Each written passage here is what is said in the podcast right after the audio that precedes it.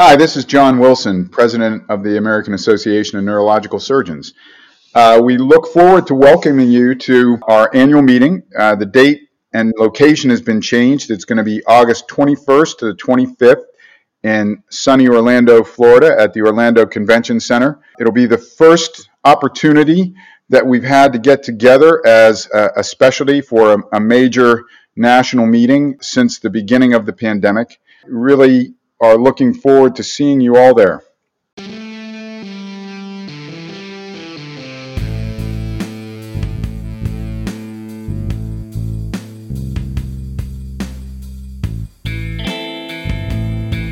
Welcome to the Neurosurgery Podcast.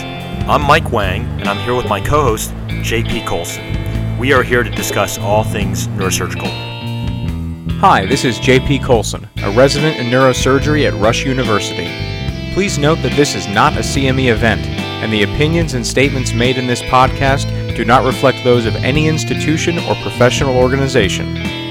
Now, let's get started. Welcome to the Neurosurgery Podcast. Today we continue our mini-series, if you will, on the various AANS, CNS subspecialty sections, and today we're delighted to be joined by Jason Sheehan. Jason is the chair or president of the tumor section of the AANS and CNS. He's a professor of neurosurgery at the University of Virginia in Charlottesville, Virginia. Jason, welcome to the podcast. It's my pleasure to be here, and I'm glad to represent the tumor section and hopefully give you some insights into the section and more broadly neurosurgical neuro-oncology. Yeah, so when I think about, the classic view of neurosurgery or the populist's view of neurosurgery, I think that tumors and brain tumors might be one of the most sort of elementary, but also the most captivating elements of what we treat. And I understand that next to the spine section, the tumor section is also the largest in our organization. So maybe you can tell us a little bit about how you decided to specialize in brain tumor treatments and how you came along this journey. Sure. So as I progressed through my training in neurosurgery, I was really interested in so many different aspects of neurosurgery, but I found that tumors were some of the more challenging indications and patient cohorts that we tried to treat. Some, of course, were wonderfully satisfying in that you would get a gross total resection and make patients instantly better. Others were nearly impossible to treat with a particularly good outcome based upon the location or underlying tumor histology. Of course, so much has changed since I've been in the field in the sense that we now have a much more exquisite understanding of the different subgroups of tumors, not just malignant, but also benign tumors. And you can look at glioblastomas or brain metastasis or different types of meningiomas and mutational drivers that are targetable. We also have much better surgical tools beyond the traditional CUSA and tools that we would use to resect a tumor more standardly. We have some very exquisite technologies that we can go into that really make neurosurgical neuro-oncology minimally invasive at times and a very sophisticated type of approach. Now, we've mentioned on this podcast before how these various sections are organizations that are sort of artificially divided. And of course, the tumor section represents so much. For example, much of pediatric neurosurgery is brain tumor surgery. Much of stereotactic surgery, if you will, involves tumors. And of course, there's the question of do the skull-based problems reside within the tumor section or the CV section? So give us some idea of the scope of what you guys do as tumor surgeons. Yeah, so it's an excellent question. And I would say that we have one of the largest sections within neurosurgery, but we also have one of the largest executive committees. And if you go to our website, you'll see that. Our executive committee has a range of liaisons, including pediatrics, spine, skull base, and we also have liaisons to medical neuro-oncology organizations such as Society for Neuro-Oncology and EANO, the European Association of Neuro-Oncology, so that we have an awful lot of interface with surgical and medical colleagues across the disciplines that help to manage these patients. And of course, you're quite correct that you can have tumors that involve the spine that may involve a neurosurgical neuro-oncologist as well as a dedicated spine surgeon, and they may work collaboratively or independently to address that problem. I think that the challenge is about how to adequately train individuals to span the disciplines. We do have, through the CAST accreditation, a neuro-oncology-focused fellowship, and I have one at my institution that they have certain mandated requirements, and in the next 6 months or so, I understand that CAST will be introducing a specific skull-based path, which there'll be clear-cut indications in which those fellows must be involved in certain types of oncological cases, not just vascular cases, for instance. Well, that's very exciting to hear these changes coming to the training paradigm with these sub-specialties within neurosurgery, you could say. But Dr. Sheehan, you also earlier mentioned the continuing evolution of technologies within this field of neurosurgery and the tools in surgeons' hands. I wonder if you could comment on how the tumor section connects not only surgeons in the sharing of ideas between institutions, but connects them with the latest technologies, everything from chemotherapies to imaging technology, navigation, to, as you mentioned before, even just basic surgical instruments. How does the section help surgeons find and learn how to apply and when to apply new tools in the operating room? Yeah, so I would say that the section has an awful lot of interest in looking at, embracing, and researching the different types of technologies that we can apply to neurosurgical neuro-oncology patients. And so we have a LIT subcommittee, we have a simulation subcommittee, we have a guidelines committee that's put together guidelines for different types of surgical technologies. And throughout all of this, I would say that we have continued to educate our members, and at the upcoming tumor satellite meeting, which will be held in conjunction with this CNS in Austin this fall, we have a number of different workshops and programs set up that look at specifically at the interface between technology and the neurosurgery-focused neuro-oncology specialist. So that, you know, for instance, you can look at what Walter Dandy did, and in some instances, although an incredibly gifted surgeon, he might have used a spoon-like device or even his finger to remove a brain metastasis. Now we have the ability to use microsurgical instruments, endoscopic devices, port systems, LIT, that's laser interstitial thermal therapy. We have on the horizon the use of focus ultrasound, which I've had an interest in. And then we have a whole lot of different types of adaptive systems that you can use to simulate through DTI sequencing what the best corridor may be, use of intraoperative fluoroscopic technologies such as 5-ALA for gliomas, and possibly using those for brain metastasis and meningiomas. So there are just a whole host of things that we're seeing, from physical devices to pathways to resect tumors and to be doing the planning and more elegant approaches, and then molecular systems such as some of the fluorophores that we're now using, and maybe even focus ultrasound, which is being explored in my center for blood-brain barrier disruption. And neurosurgeons are driving those clinical trials, and likely will be embracing those care pathways as part of our management of brain tumor patients. Now, that's so funny that you mentioned the historic finger dissection and finger removals. I think anyone listening, if you just go to Google and type in brain tumor finger technique or finger dissection, you'll see some of these classic illustrations from old textbooks where it shows the surgeon reaching right in and sweeping a finger underneath the tumor to dissect it from the surrounding brain. I wonder, Dr. Sheehan, if you could, of all those various exciting and promising technologies on the horizon, what in your eyes is the most exciting, or the thing of most interest for you coming down the pike? As you mentioned, I know you do have a very thriving, and you were an early adopter of the Focus Ultrasound at UVA. I believe, I could be wrong, that you have intraoperative MRI as well. But among these various technologies, what's the most exciting one for you from a tumor perspective?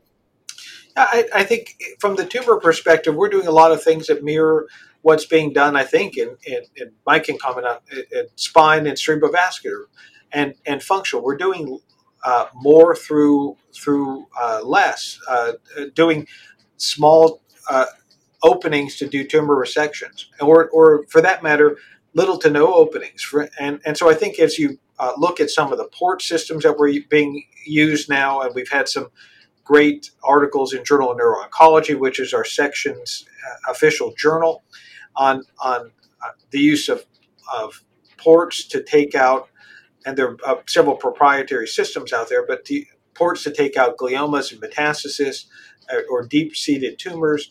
But I also think that, although I'm biased, and a clear disclaimer, I have a clinical trial open for this, I think Focus Ultrasound, which some of my colleagues have had tremendous success with its application for essential tremor and for Parkinson's, the movement components of it, I think Focus Ultrasound has a tremendous opportunities to really revolutionize the way we treat brain tumor patients. Of course, I've been heavily involved with radiosurgery, and I think there's a tremendous amount of advances that are going on with radiosurgery too. And the interface between image-guided procedures that use different types of energy delivery, be it focused ultrasound or radiation, and the adjuvant therapies such as targeted therapies and immunotherapies that we're using to affect tumor progression, or hopefully to stop it from progressing. So, Jason, I love that you bring up the history as well, and I always remember hearing the legend of Harvey Cushing, and you could correct me if I'm wrong, how when he started operating at the turn of the last century, the mortality rates for those surgeries were in the, 80, 90% or something like that, and he brought it down to something in the 50s, which is still astronomically high, but such a rapid change with one man's techniques and technology. And I always think about the neuro-oncologists being like the most academic, along with the functional surgeons, right? Because it seems like one of those fields where there's the ability to very quickly change the field through an intellectual advancement. And to that end, maybe, if we look to the past and the past of all these sections, we can see how they're molded, and then also to the future. So tell us a little bit about what's going on in terms of genomics, because certainly one can imagine genetic interventions, if you will, I have to be careful what words I use here, having a bigger or earlier impact in your field than, say, trauma or spine, right? Uh-huh.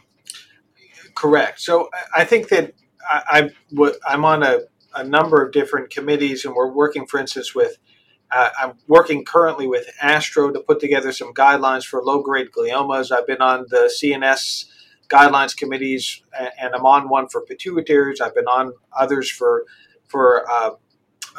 different types of disorders, including gliomas and meningiomas and acoustic neuromas. So I think that there are a whole lot of molecular subtyping. So when I was earlier today, for instance, I received a note from the Astro Guidelines Committee that really talks about they're wanting to break down guidelines for the amount and timing and techniques of radiation based upon the specific molecular markers of low-grade gliomas. So if someone is IDH1, wild type, or 1P19Q co-deleted, that you're going to make your recommendations of the types and amount of radiation to give, the dose, in other words, and the techniques that are really going to be based upon the molecular characteristics of that tumor. So we've all known that, for instance, if you take the classic glioblastoma patient population, that there are some patients who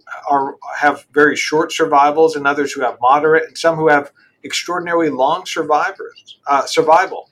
And how do those break down? They oftentimes break down based upon some of the molecular markers that we know about, and probably some that we don't. And so I think that as we become more sophisticated in our surgical approaches, we'll be, for instance, maybe more aggressive with certain types of markers, or tumors that express certain types of mutations. And of course, we have increasingly technologies that are available to give us very rapid intraoperative assessments of the type of cells, and even increasingly the mutational status of some tumors just in the OR. So I think that is going to be a way to to help to guide us as neurosurgical oncologists. And then I think we'll also see the advent of either blood-borne biomarkers or CSF-borne biomarkers that are really going to help to move the field forward so that you'll be able to know in advance of you going in to take out a tumor what type of tumor that is and possibly what type of mutational status that tumor has.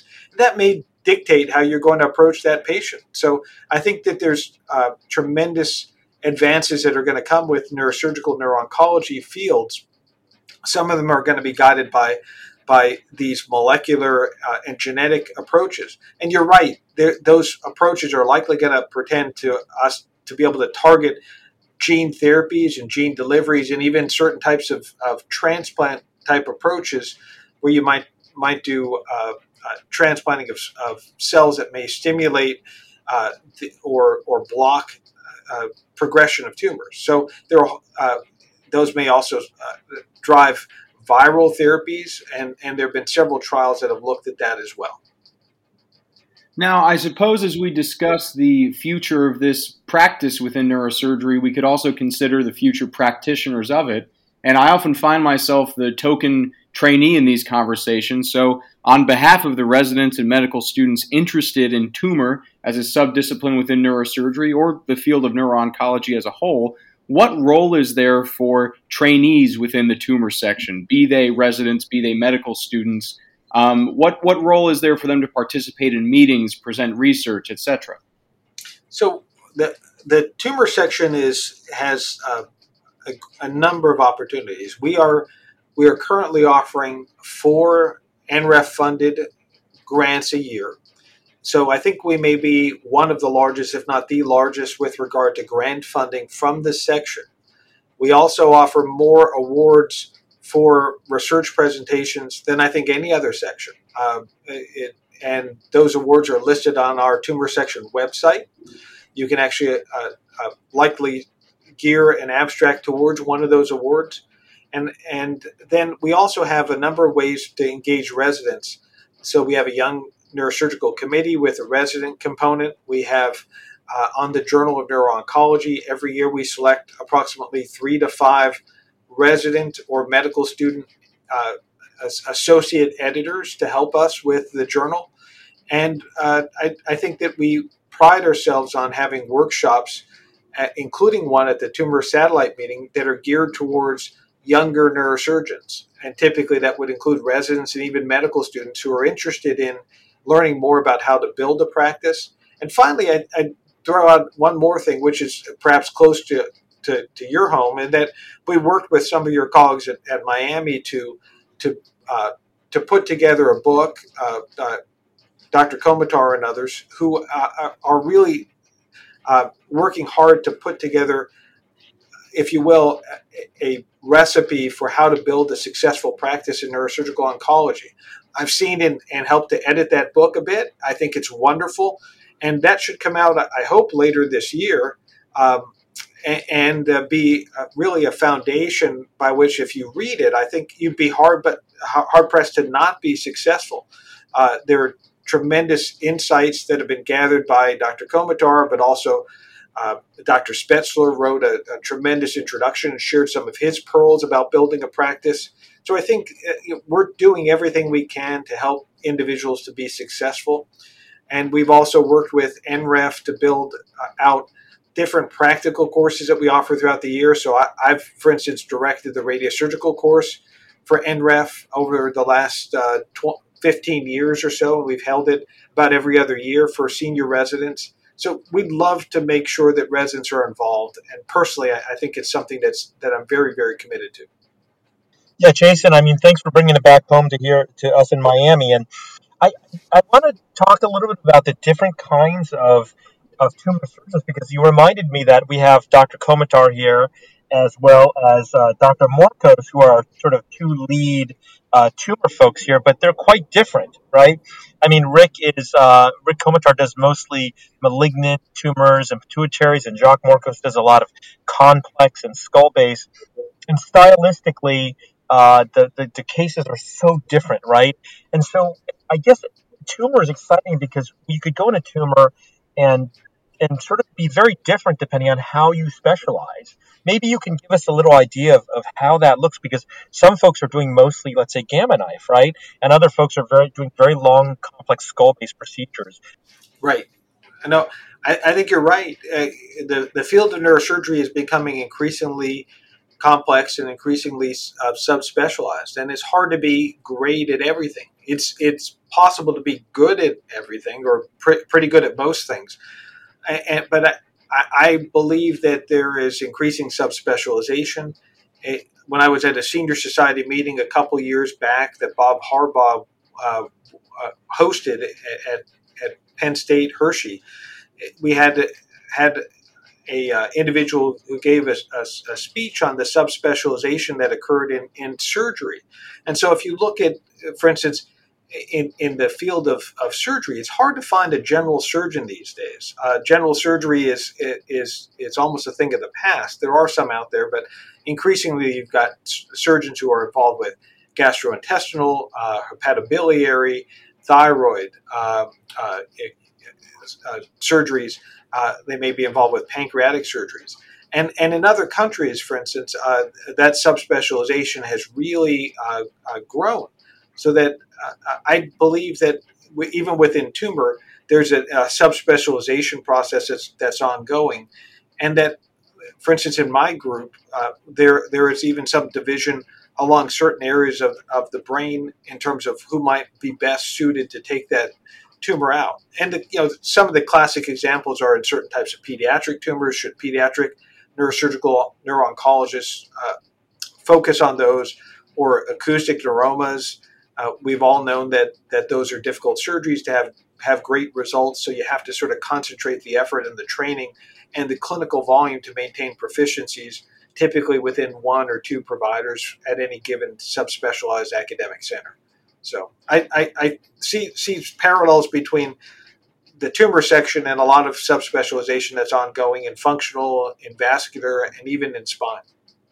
Well, Dr. Sheehan, we've given the opportunity of every section head to make a pitch, if you will, to all of the folks listening, be they medical students, residents, folks early in their career after training, for why to pursue not only participation and membership in your section, but why to pursue the sub-discipline that your section represents. So speak from the heart, give us hard numbers, whatever you like. Tell all the people listening, why tumor? Well, I would say that with regard to neurosurgical neuro-oncology, there is certainly no field within neurosurgery that stands to advance as much as malignant brain tumors, and even certain types of benign brain tumors. We saw that a couple of years ago under President Obama when then Vice President Biden launched a effort nationally to try to gather consensus about pushing forward with tumor research. And I do believe that we're seeing a tremendous amount of emphasis on basic science research and translational research and novel technology, but also medical approaches that are generating innovative approaches to managing these patients and to doing a better job more elegantly. And we all know that neurosurgeons as a whole, when operating in the brain, have to do this in a very delicate fashion with the utmost care. I think that it's a very demanding field, much like other aspects of neurosurgery, but it's a very rewarding field, and probably one where the sky's the limit in terms of the improvements. We've moved the needle a bit on glioblastoma and brain metastasis, and moved the needle, I'd say, a lot on certain types of benign skull-based tumors and how we manage them with a combination of resection and radiosurgery. But there's a lot more advances that can be made. If you're really looking to make a difference and to make your mark within neurosurgery, tumors is one field that has tremendous potential to do so. Yeah, Jason, I want to echo that, because I believe, was it Beau Biden, his son, who died of a GBM? Correct. And we've had Senator Ted Kennedy and then Senator John McCain also die of, I believe, GBM variants, right? Correct. So Mitch Berger was on that committee that then Vice President Biden had, and I believe, and Neil Cassell, one of my colleagues who runs the Focus Ultrasound Foundation here in town, and has really done a great job of advancing that field. Was also on that committee. And there's an awful lot of effort on the part of pharma technologies based companies and the government to advance neurosurgical neuro-oncology practice. And it, I don't mean to just isolate it to the brain. It should be also including the spine. And then some of these complex conditions, neurocutaneous disorders, neurofibromatosis, von Hippel-Lindau disease, and others. There are tremendous opportunities there in with known genetic mutational drivers that we can still make tremendous advances. One of my former colleagues, Ed Oldfield, spent his large portions of his career looking at neurofibromatosis and VHL patients and moved the needle. But there's an awful lot of things that we can do to help these patients. And I think neurosurgeons have been at the forefront at every instance, including that committee that was set up by then Vice President Biden. Well, Dr. Sheehan, as you say, these are disease entities that cast a wide shadow, not only on the lives of the patients and their families that they touch, but in the case of these public figures that we discussed on our society as a whole. And we are fortunate to have you and your colleagues in the tumor section pushing the field forward for the sake of those figures and for the patients and their families. So thank you for taking the time out of your day to come on the show and share with us and our listeners all the details about the wonderful things the tumor section is doing for the field and, most importantly, for our patients. Thanks for coming on the Neurosurgery Podcast, sir. My pleasure. I enjoyed it tremendously, and it's a real honor.